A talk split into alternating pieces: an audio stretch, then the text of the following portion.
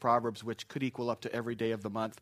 And so I pick a one, pick, pick a verse out of Proverbs. Today's the 23rd. So I just picked verse actually 10 and 11 today. So this is not our message, but it's a good, good, good proverb. Do not move an ancient boundary stone or encroach on the fields of the fatherless, for their defender is strong. He will take up their case against you. That's a good, good proverb for today.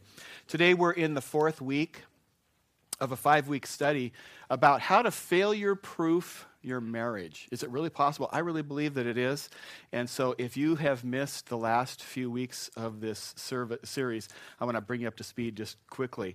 Um, and, and, the reason that we're investing in marriages is obvious. Um, we want to help people who are married stay married to produce the life and the joy and the things that the Lord intended when He invented the institution of marriage. And also, if people who are not married ever will be, we want to lay a foundation for them to help them succeed. So that's what we've been doing. So we're, we're talking about and we're making and trying to keep five commitments. And I believe that if you do this, that this will failure proof your marriage. The first week we talked about we are going to seek God. We're going to seek the one with our number two. In my case, that's my wife. We're going to try to pray together regularly. I was at this wedding yesterday and I was talking to a guy that I've known for a long time. And uh, he, uh, he, was married, and his marriage unraveled about six or seven years ago. And just happenstance, um, I, I was just talking with him about the pain of that, and he's still, he's still dealing with it after six years. And um, he says, You know, one thing that I would do differently? I said, What? He said, I would pray with my wife every day. Now, this is a guy who doesn't come to this church, he goes to a different church. I was shocked and pleased to hear that answer. He, you know, he, here's what he said He said, You know, if you pray with your wife every day, it's hard to keep a fight going. And if you know today that you're going to pray with her tomorrow, it, it, it's hard to start a fight because you know you're going to, I mean, it was really good wisdom. Stuff that we talked about here anyway. So, first thing we're going to do is we're going to seek God. Then we're going to fight fair because everybody fights. Fight fair. Fight in a way that produces resolution rather than winners. Because if there's a winner, Okay. And then the last time we talked about the topic of having fun. Remember that one? We talked about face to face fun and side to side fun and tummy to tummy fun. You've forgotten that already. I don't believe you. And um, today we're going to talk about how to stay pure, and the next time we're going to talk about never giving up. So while those are still up there, would you say those out loud with me? We're going to seek God, fight fair, have fun, stay pure, and never give up. So, okay, so today we're going to talk about how to stay pure. Um, how many of you are married, just quickly? Okay, put your hands back down. Now, I want you to listen really carefully because the next questions I ask about raising your hand, you do not want to raise your hand at the wrong moment here, okay? You will be embarrassed if you're not paying attention. These are not trick questions, they're just direct questions. So, okay. So, if you, um, if, for those of you who are married, when you were standing at the altar getting ready to say your vows at your wedding, how many of you had a plan at that time and a goal that eventually you'd commit adultery in your marriage? Could I see your hands? Okay, no hands going up. Okay. All right. How many of you, um, at about that time in your life, you were thinking, you know, I'm getting married now. I'm going to get, I, I got a plan. I'm going to get myself into a raging addiction to pornography. Can I see those? No hands. Okay, so you are listening. That's really good. How about, how about, okay, let's lower the bar a little bit. Um, how about, um, you're not going to get into a full blown affair. You're not going to go all the way, but you're going to go ahead and have an emotional affair. You're going to give your heart away to somebody who's not your spouse. None of you are planning any of those things. Okay, well, that's, that's good. It's kind of a little bit curious, though, because statistically, statistically, 50 to 75% of the people in America are going to do one or more of those things in the course of their marriage. Yet we don't plan to do it. We don't plan it. And I think that that's, you know, that's a pretty scary truth. And the, the, the point is, is that if you don't plan to not do those things, you very likely will. So I'm going to suggest to you that you make a plan to not do those things. You become proactive. Today I want to talk about how to stay pure. And I'm going to start out in a great scripture in Hebrews 13 4. And, and I think it might, might even be the best verse in the whole Bible that talks about how, how to stay pure in a marriage. It says, Marriage should be honored by all. All. So if you're married, you honor your marriage. All. If you are single and you look around, you honor the marriages that you see. If you are single and there is a married girl at your office, you honor her marriage. If you are single and there's a guy at work who is sensitive and he listens and he's married, you honor his marriage. Okay, honored by all. That's what God's saying. And the marriage bed kept pure, for God will judge the adulterer and all the sexually immoral. So, Scripture is telling us that purity matters to God. Purity matters in marriage.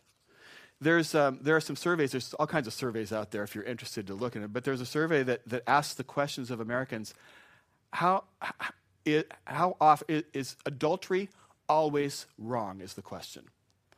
Interesting. Uh, I wonder what you would guess the American average American. 90% of Americans say adultery is always wrong. 90%. And um, actually, that percentage has gone up recently in recent years. Used to be lower, but 90% now say that. Even though, even though 90% of Americans say that, that it's always wrong, the number of people in America who are committing adultery is increasing. In fact, a University of California study that measured how many people are involved in affairs between 1998 versus 2008, and the number of people involved in, in adultery has doubled in that time. But the number of Americans who believe it's always wrong is over 90 or up to 90 percent. There are some scary things out there um, statistically that I'll, I'll try not to scare you too much, but I want to set the stage here for why this is so important. Younger people are more likely, um, are more likely, in fact, younger women are as, as likely as younger men to become unfaithful in their marriage. It used to be that men way outweighed, you know, unfaithfulness. Men was way higher than women. It is still is higher. It still is higher. But when you look at the younger, younger demographics, there's not a statistical difference between women and men who will uh, become unfaithful in their marriage. 57%, get this one, 57% of everybody have used the internet to flirt with somebody. To flirt, just to flirt. So uh, the question, good, the question I want to ask is, why is impurity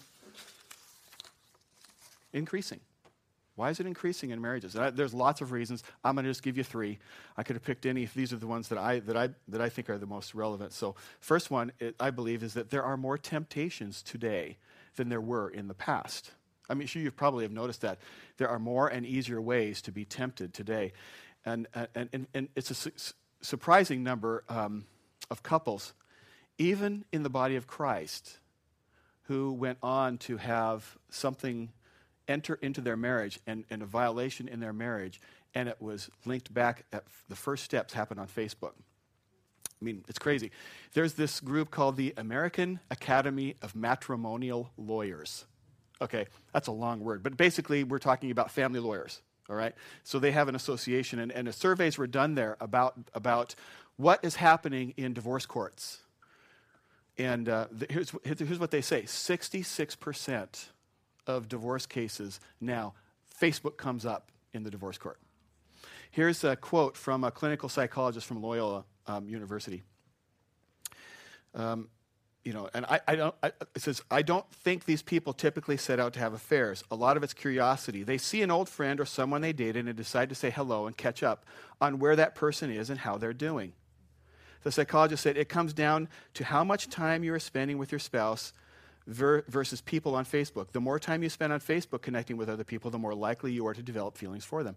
I mean, that happened with us. Re- not that happened with us, but but Lisa comes into me one day recently. She says, "Hey," um, and she mentions this girl named Deb, who was kind of like a high school girlfriend of mine that I haven't talked with for decades. She says, "Hey, Deb made contact with me, you know, on Facebook." I said, "Oh, how's she doing? Where she live? What's going on?" And I was curious, and it was fine. It was it, it happened the correct way.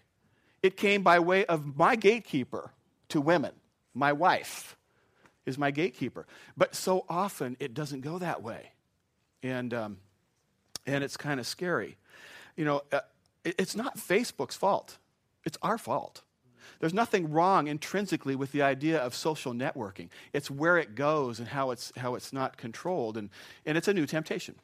There are more new temptations. Today, there are entire websites that are, only exist so that people can have secret affairs. Complete websites. That's all that they're there for. And some of the really innocuous websites, Craigslist, you know, you can sell a robot on Craigslist and you can buy a new set of tools and some patio furniture and you can find prostitutes right there in the same easy to get to website. I like Craigslist. I've got the app on my phone. I shop on it. I've, I bought things. It's, but the temptation is there. It's present. It's, it didn't used to be so easy. And you know, it could be that the big, biggest game changer of all is the, the technology that's come to us. You know, iPhones and iPads that make it so easy for us. You know, if, if you're my age or maybe a little bit older, it used to be that growing up, if you wanted to look at what we used to call girly magazines, right? Okay, pornography, you, you, you couldn't, it was hard to get. You had to have a friend whose dad had a stash, and the friend found the dad's stash. I can hear from the snickering that this go, yeah, that's, that's how it worked. I mean, that's how it worked. It, was not, it wasn't like today. Now, all you need to be is a 13 year old with a smartphone, and almost instantaneously, you can see things that you never ever want to see, and no one will know, possibly. Here's a few more stats for you about this 90% of 8 to 16 year olds have viewed online pornography, mostly when they're doing homework. That's a great reason for having the computer in the open area, like next to the kitchen or in the, someplace where you can see what's going on, parents, those of you who are or will be parents, keep it out there where you can see it. The average age of the first internet exposure of pornography is 11. Wow. How old were these children that were up here? They weren't very far away. Um, the largest consumer of internet por- pornography demographic is 12 to 17.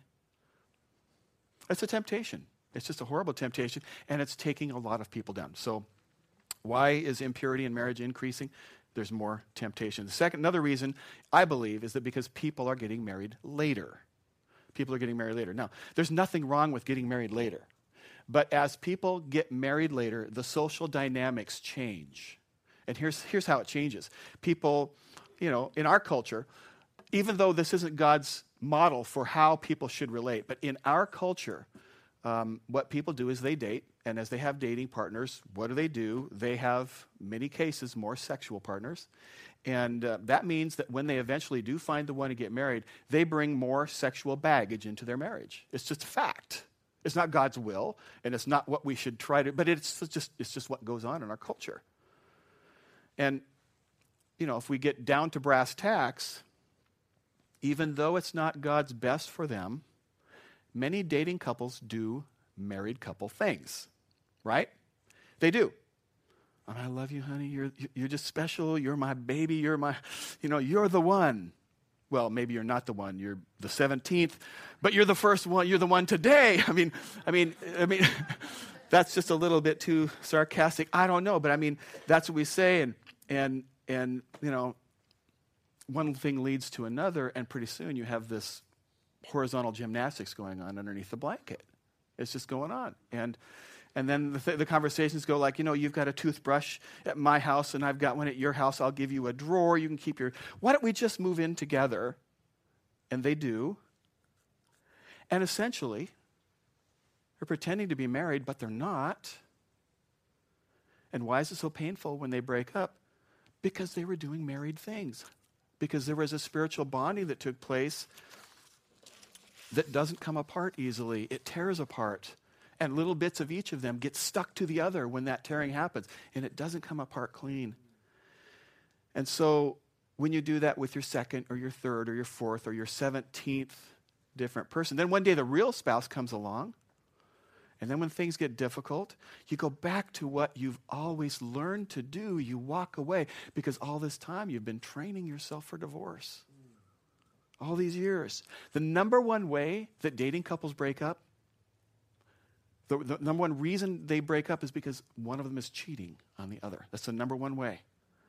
Our society is training people for unfaithfulness. So, for those of you who aren't married, I want to say to you this really, really important thing. You don't build a life of purity on a foundation of sin. You can't. It just, you can't build a life of purity on a foundation of sin.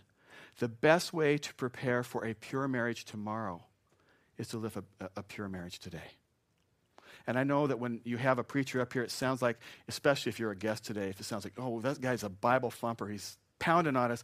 I'm sorry, I'm not trying to do that. I, I'm telling you the truth in love.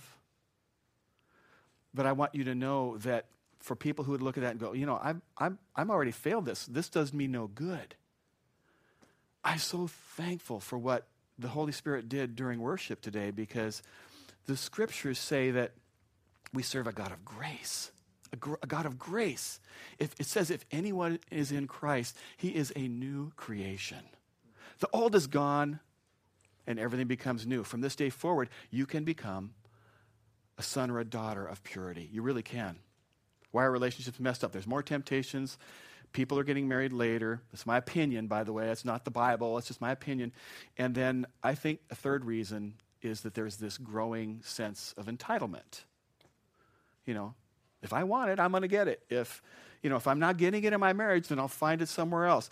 If, if she's not meeting my needs, I'm justified to look at something because it makes me feel better. Or if he's not meeting my emotional needs, you know, I'm going to just go find somebody at work because I'm going to bow down to the false God of happiness because God wants me happy, right?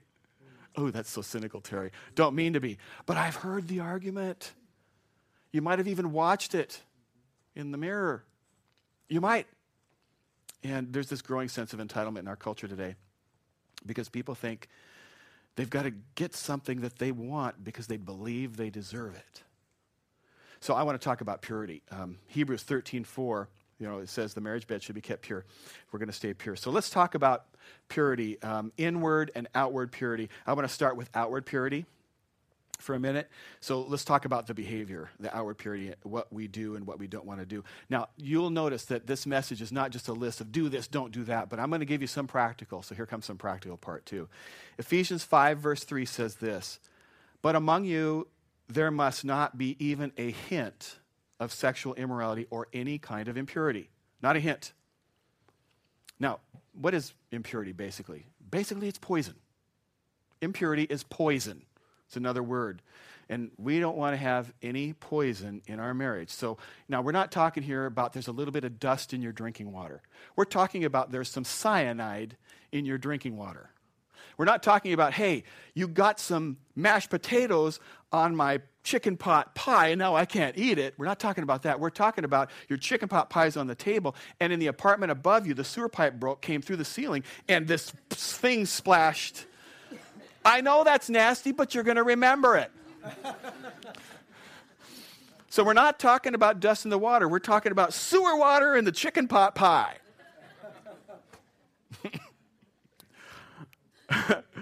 now, why would you want any impurities in your marriage? None. It says none, not a hint, no poison in my marriage. So I want to play a little game with you. I'm going to ask if something is a hint of sexual immorality. And if it is, then you can say yes, and it'll be safe. And I promise not to, uh, to um, point you out and laugh at you or anything, okay? Do I look trustable right now? okay, so for example, if you're married and you have sex with your secretary, if you have such a thing, or your babysitter or the pool guy with the six pack abs, is there a hint of sexuality, a sexual immorality there? Yeah, okay, all right. So if you look at pornography while you're at work, is there a hint of sexual immorality there? Okay, all right.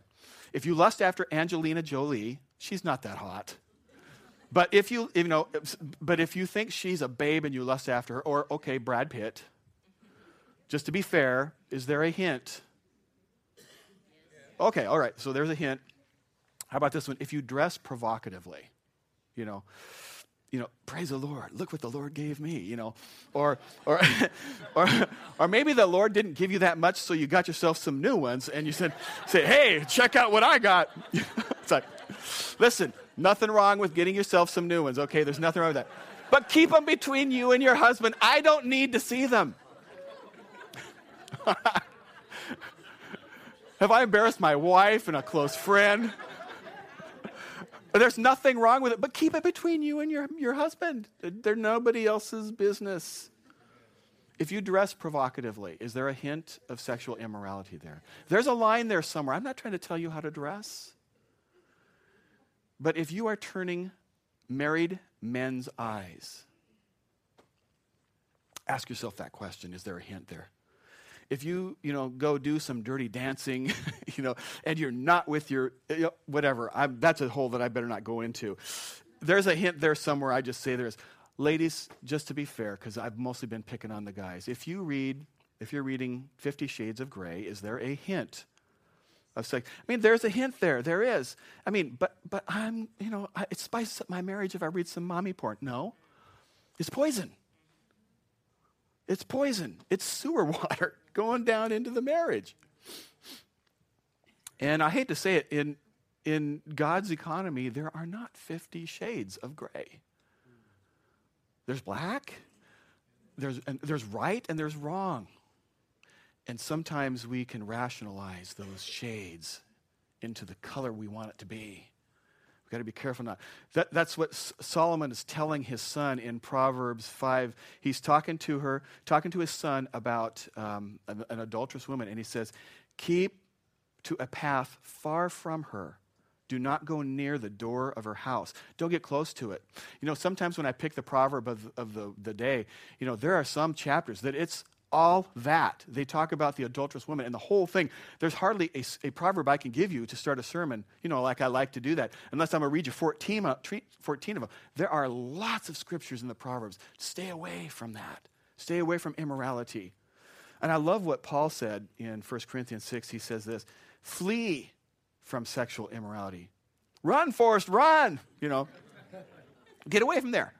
Stop. Just don't go there. Now, listen, I know people come to church who aren't Christians. They, they say, hey, this is stupid. I, I'm not doing this. Okay, I enjoyed the jokes, but I'm not going to do this. This is stupid. You can say that. You really can. If you don't, if you don't profess to be a follower of Jesus, you don't have this restriction upon you. You really don't. But if you call yourself a Christian, if you really are a follower of the Lord, you can't say, It's my body, I can do whatever I want. You can't, because Scripture tells you differently. For, uh, just keep on reading. Flee from sexual immorality. Verse 19 You are not your own, you were bought at a price. Therefore, honor. Remember last week's message about honor. Therefore, honor God with your body. Flee from every, anything that would be poisonous. Jesus is talking about it in, in Matthew 5. He says it a little directly. He says, If your right eye causes you to sin, gouge it out. If your right arm causes you to sin, cut it off. Was he saying literally? I don't think so. I hope not, because next week there's going to be a lot of one-armed cyclopses. No, what he's saying, what he's saying, what he's saying is that deal with anything that could cause you to sin severely. Deal severely with it. Cut it off if it's causing you to sin. Keep a path far from it. Flee from it. Don't don't don't let that poison in there. And I don't know what it would look to you you know, but I'll tell you some of the boundaries that, um, that we've just decided over the years to set. And, you know, you might look at that and go, you know, that's a little bit extreme. Um, or you might not like them. And I want to very respectfully say to you, okay, have your opinion. I really don't care because I've made these decisions. This is going to be Terry's standards for Terry's life. I'm not trying to project myself as your example, ex- other than the fact that I should, I, I'm wanting to say to you, be positive and set some standards for yourself. Don't let the world set your standards. So these are just these are just ours. One. I'm never alone with a woman that's not my wife or my daughter ever. That's hard to do. I, but I'm not. You know, I'm for a counseling appointment, which happens. People call, I want to talk to the pastor, and I get that.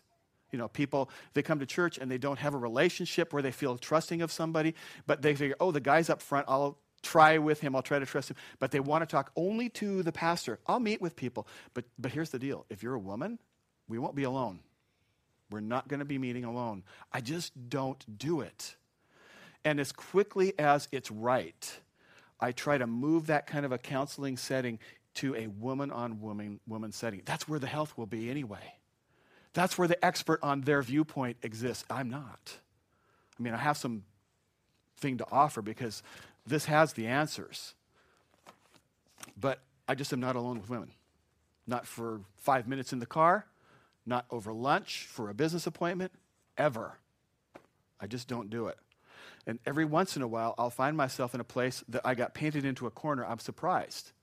And Lisa will get a phone call Hey, honey, I, you know, excuse myself, go to the restroom. Honey, I'm at such and such a restaurant. I thought there were going to be more people. It's me and this woman. Get up here. Get over here. she understands the importance of that. She's my covering, besides being my wife, and it's really good. Another one is this um, Lisa has every password I use. Every password. I got lots of them you know, you should too. Don't use the same password everywhere on the internet, by the way. That's nothing. To, that's a freebie. That has nothing to do with the message. Um, but she has all of my passwords. She can see everything on my computer, on my iPad, on my phone. You know, all these electronic devices that I'm careful about. She has every password. There is nothing there that she can't see, and I want her to see everything. I want her to know what's going on there. Everyone, no exceptions. And here's another one, and this is a big deal for Terry. I have a handful of what I would say were, would be my, account, my circle of accountability or accountability partners. These are, some of them are sitting in this room. And they have my permission. More than that, they have my expectation that if my little toes cross some line, that they don't just call me up and say, hey, your toes shouldn't be on that side of the line. They, they have my permission to gently and firmly pull my lungs out of my chest and do whatever it takes to correct me. Truly accountable. They speak into my life. they they know me close enough to say, hey, Terry, your attitude here really, really is bad. Clean that up. You know, they, they say those things to me. And, you know, I, I talk to guys sometimes, they say, I got that too, it's my wife. And I say, okay, that's kind of stupid. Don't put that kind of weight on your wife. Put it on a guy who can take you. For me, I got to have three because one guy can't take me. yeah, Coach Weeks is one of the ones that he's back to laughing. Yeah, okay. One arm right here. Let's go. okay. Anyway, you know, putting that kind of a burden on your wife, it sounds good, but it's not realistic. It just it needs to be a guy. And I, you might be thinking, hey Terry, you know, are you really that vulnerable that you got to have these guidelines? And I would say this to you: almost all the time, no. But remember, we said if you don't plan not to do those things, you likely will. I want to be the guy that's planning not to do those things. I don't want to depend on the almost all. That's not good enough. It's just not good enough. And I don't know what you need to do to stay pure. That's something for you to sort out. You know, I mean, I've heard other couples doing some things. I've heard of couples who um, decided to have a joint account, for example, on Facebook. We don't do that. We've talked about it. It's impractical. The system's not set up for it you know, Facebook, we have two Facebook accounts in our family, and they have completely different use. Lisa uses hers like it's designed to be. I pretty much ignore mine. If you send me a note by Facebook, I promise you between now and Christmas, I'll look at it. I'm just not as frequent. I mean, I'm not that infrequent. But I mean, there's all kinds of approaches people take about passwords and accounts like that. I mean, I just would say this you're very, very, very, very wise if you intentionally set some fences to protect your marriage and your purity. Because what we want to do is make sure that our outward behavior is pleasing to the Lord. So even though um, we may do our very best to construct outward purity, eventually we're going to fail. Because it's not in us to stay pure, it's just not there. And um, so I want to talk a bit about uh, how to get the strength because the Lord will provide the strength to become inwardly pure. So let's talk for a minute about inward purity, our heart. What we need to have happen is we need the Lord to transform our hearts. Psalm 119 says this, there's this wonderful conversation David's asking in Psalm 119. He says, How can a young man keep his way pure? They were asking this question back then. That's a great question. I mean, there's temptations, Lord. How do I stay pure? By living according to you. Remember, he was watching pornography from the upper roof, right? That was his version of pornography. He's a peeping Tom. Peeping he says, how, how can a young man keep his way pure? By living according to your word. I seek you. Hey, he heard my sermon. I seek you. With all my heart. Do not let me stray from your commands. I have hidden your word in my heart that I might not sin against you. God, I want to seek you. I'm going to seek you, Lord. I'm going to take your word and I'm going to tuck it into my heart. And your word is going to help me. It's going to be a guard. It's just going to come up at times. I'm transformed and I'm washed by your word. It's so good. Romans 12, 2 tells us this same principle, explains it to us. And, and it says in the King, New King James says, And do not be conformed to this world, but be transformed by the renewing of your mind, so that you may prove what is that good and, and, acceptable and perfect will of God. The message translation really, really relates this well. I like this, this translation. It says, Don't become so well adjusted to your culture that you fit in without even thinking. Wow. That's almost all of us, most of the time. Instead, fix your attention on God. You'll be changed from the inside out. Readily recognize what He wants from you and, re- and quickly respond to it. Unlike the culture around you, always dragging you down to its level of immaturity, God brings out the best in you, develops well formed maturity in you. And suddenly, that thing that always used to draw me, like, oh, check that out, you know, just me, right, guys? I mean, I mean that thing that used to draw me no longer has its pull. The gravity's gone. The magnetism, that it's gone. It's just not quite the same. And it's it's it's really good because why would I want something like that? That poison to seep in. Why would I want it to affect my intimacy with God or hurt my marriage to this gift that the Lord has given me? I don't want that. I don't like sewer water in my chicken pot pie. And there's nothing worse on this earth than a recipe that is half Satan and half sewer water. That's it. That's horrible. And I'm being changed from the inside out. And then all of a sudden, you know, I look at this and I go, realize that my heart actually does matter. It's not just on the outside, where so many people uh, that they draw this line of sin and they do, they draw it in the wrong place they say, okay, there's this line, adultery's over there, I am not going over there. They've drawn a line. And it's really good. Draw your line. Don't go over there.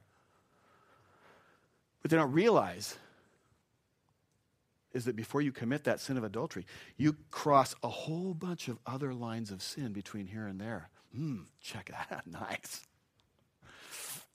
you know, my wife hasn't really been paying attention to me lately. I think I'm going to look at that because it makes me feel better. And pretty soon, decision, decision, decision. And the decision to cross this line now becomes another little decision rather than the great big one that it truly is. That line is way back there somewhere. Matthew 5:28 Jesus said, "But I tell you that anyone who looks at a woman lustfully has already committed adultery with her in his heart." The heart matters. It really does. So we're not just going to con- conform our behavior outwardly, but we're going to let the power of Christ through His Word change us and shape us and our heart inwardly. Go away, fly. You can achieve a state of purity that you might right now, right this moment, be thinking, oh, you might be thinking, um, it's not even possible. I want to tell you that word again from before during worship with God, all things are possible. There is a level of maturity that you could walk in that you had no idea was available to you. And I've been um, all through this series, including my, the wisdom of my beautiful bride, Lisa. So let's see what she has to say this time. Honey, it's important that people protect their purity, their behavior outwardly in ways that are pleasing to the Lord. How have you and I chosen to protect our purity in outward ways? I agree with you. It's important to protect our purity. It provides a little bit more security in our relationship between each other. And there are a couple of ways in particular that I think of that come to mind um, where we intentionally don't meet with the opposite sex, like when we're counseling with another woman, I'm always there with you. Um, I would not ever go to coffee with another guy um, even if it had to do with business, because I just don't want that appearance that there might be something going on. I don't even want a hint of um, uh, the appearance of evil. Let's talk about inward purity. What specific ways do you protect your inward purity, your heart? First of all, I just want to make it clear that I am not pure. It's not our nature So, um, spending time with the Lord and refreshing my, my mind in Him, first of all, gets me closer to Him and also gets me closer to being pure, as pure as I can possibly be. But then some uh, obvious things are, of course, what do I watch on TV? What movies do I watch? What am I reading? What am I listening to? Music definitely can have an effect as well. The closer I am to the Lord, the more I spend time with Him, He will also signal me. He'll give me a check in my spirit about something that is not a, a pure thought or a pure um, way. So, um, spending time with Him is most valuable. You're really good at helping other women. What kind of advice would you give them about um, how to value their purity? Striving for purity in your relationship builds trust, and um, trust unites and bonds and gives freedom to a relationship. And I think that's what we all want. Purity does matter to us, and it's not because we want to put on airs. Um, it's because we really believe that our marriage is holy, and it's intimate, and it's so valuable to both of us and to the Lord. Um, what are the benefits that we get from fighting for the, the purity of our marriage? Go, Diego, go. that kind of kind of now if you don't know what that means that's because you weren't here a couple weeks ago we were talking about having fun and you know the message has the information so i encourage you to go, go back it's free it's on the website but we know what it means right okay move on. So, you know, unfortunately, because we're sinners, we're imperfect, we struggle. We struggle with anything that's, that's, that's performance based. We do. And I'm not perfect, and I've failed, and you likely have or will as well. When we sin, our response generally falls into th- one of three different categories. I'm going to very quickly go over these, and we're going to pray, and we'll be finished. The first one is defensiveness. If you were feeling defensive today while I was talking about purity, you know, well, guys are just like that. Well, it's just not my fault. If she would only, or if, you know, if he would make me feel valued, then I wouldn't. You know, if you've been defensive while I was giving those examples, I really, just really plead for you to hear what I have to say to now. And this might sound challenging to you if you're being defensive, that's a rebellious attitude towards the Lord. Because many times what we do is, you know, first off, nobody is above correction. But what we do is we rationalize our sin. And defensiveness is usually how that comes out. We need to let our guard drop just enough to let the Holy Spirit do what He's trying to do because it's for your good. It's not because this church wants to control your behavior. It's not because God wants to control your behavior. It's because God wants to bless you. So get over your defensiveness. The second response that we, we get, and it's also wrong, is remorse. Remorse. We say, I'm just bad. I'm horrible. I'm never going to be anything. I can't change. It's always going to be this way. And yeah, we're all bad and we're all sinful. But the correct and the, act, the, the best response is repentance. It's where we say, Man, I can't believe I've done this again. God, help me. I keep struggling. I keep going back to this. You know, you know, it's it's it's it's going to your spouse and saying, "Honey, I'm sorry. I, need God to transform me. I need God to heal me." If any of you have a spouse that has or does repent and says, "I'm sorry," I want you to consider how much courage it took to get to that place to say that to you. And I just pray that if you hear those words or you're saying those words, that the Holy Spirit will go full throttle all the way to the end with that. Because the Holy Spirit wants to restore and to build. The Holy Spirit wants to build your marriage, wants to build your tomorrows and bless you. I've let a question, you know, there's this obvious question to ask us when temptation shows up. The question to ask ourselves is is it worth it? Is it worth it?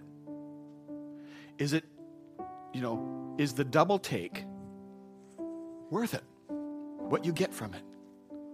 Allowing your thoughts to go and then action to follow those thoughts. Is it worth it? Because I'm going to tell you right now, it's not worth it. There's no circumstance that's worth it. There's no sexual thrill that's worth it.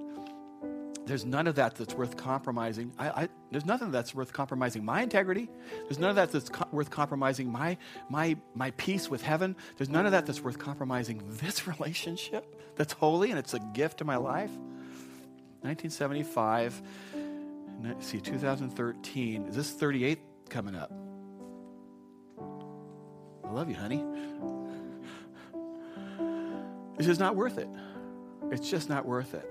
And I think that probably some people in this room, because I am, are a little bit under some conviction in some area of our heart and our life where there's something impure. And I want to ask that question is it worth it? Is it worth the lost sleep? Is it worth always covering, covering your tracks? Is it worth the worry? Is it worth all the mental energy that you figure how you'll deal with the explosion when it comes? Is it worth it? If you say yes, it's worth it, then I'm going to suggest that there's probably something that's just a little bit broken in you and it needs the Lord to touch it. And you need to repent before the Lord because it's just not worth it. So, whatever's going on, here's the good news. Whatever it is, whatever it is, when you tell the Lord about it, when we confess to God, the scripture promises something. It says, get this. It says, He is faithful and just to forgive us our sins and to cleanse us from all unrighteousness. All of it.